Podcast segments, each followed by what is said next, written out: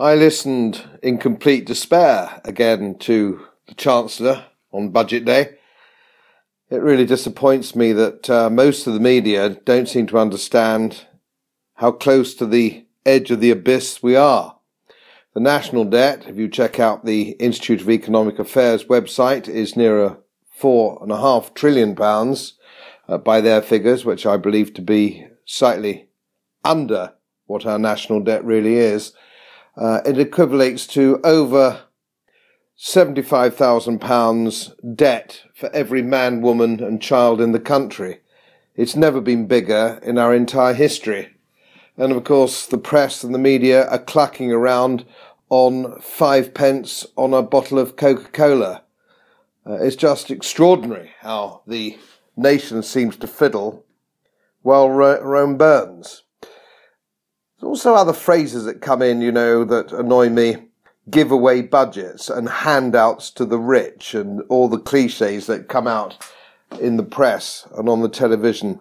What people don't seem to fully grasp is that the state takes money of some citizens and gives it arbitrarily to other citizens of their choice.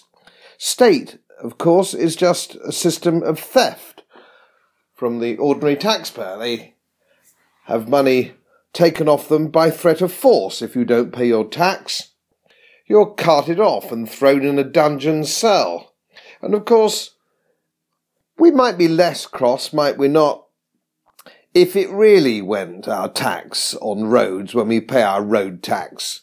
But it isn't, is it? It's covered in potholes, our roads, so we get a terrible road system. Does our tax go to nurses and doctors? Well, no, it doesn't, does it? Uh, well, there's over 1 million people, I think it's 1.2 million people now working for the National Health Service, less than half of whom have any medical qualifications whatsoever. So it doesn't find its way to the right place. The Ministry of Defence budget, we defence of the realm is uh, the first responsibility of government and we pay our tax. And yet the army, the navy and the air force shrinks every single year. So we don't get anything for our money as far as that's concerned. We pay 20% VAT, do we not, uh, on almost everything we buy. Uh, where does it all go? And the government still seem to be running up more and more debt. The debt since this chancellor took over uh, is 50% more than it was when he started. This man is a disaster. And he's still in office because the press, the media, and the opposition don't seem to lay a glove on him.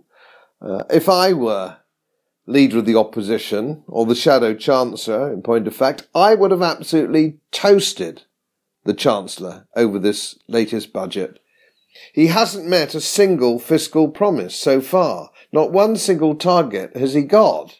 And at long last, if you listen, John Humphrys have actually woken up to this and says, what do you need to do in your job to be sacked? Well, this is badly overdue. This is years overdue. He's been at this for six years. We're handing on massive debt to our children and our grandchildren, and nobody really seems to care. Nobody seems to talk about it. I'm very, very worried about the collapse of our country, collapse of the banking system, fiat currency system. We now have the second greatest national debt in the world, second only to Japan. And nobody talks about it. Maybe sometimes I go, well, maybe it's just me. Maybe you can continue to borrow, print money, and spend consistently more than you actually earn. Maybe you can. Maybe it's a whole new paradigm. But you know, I suspect that it isn't.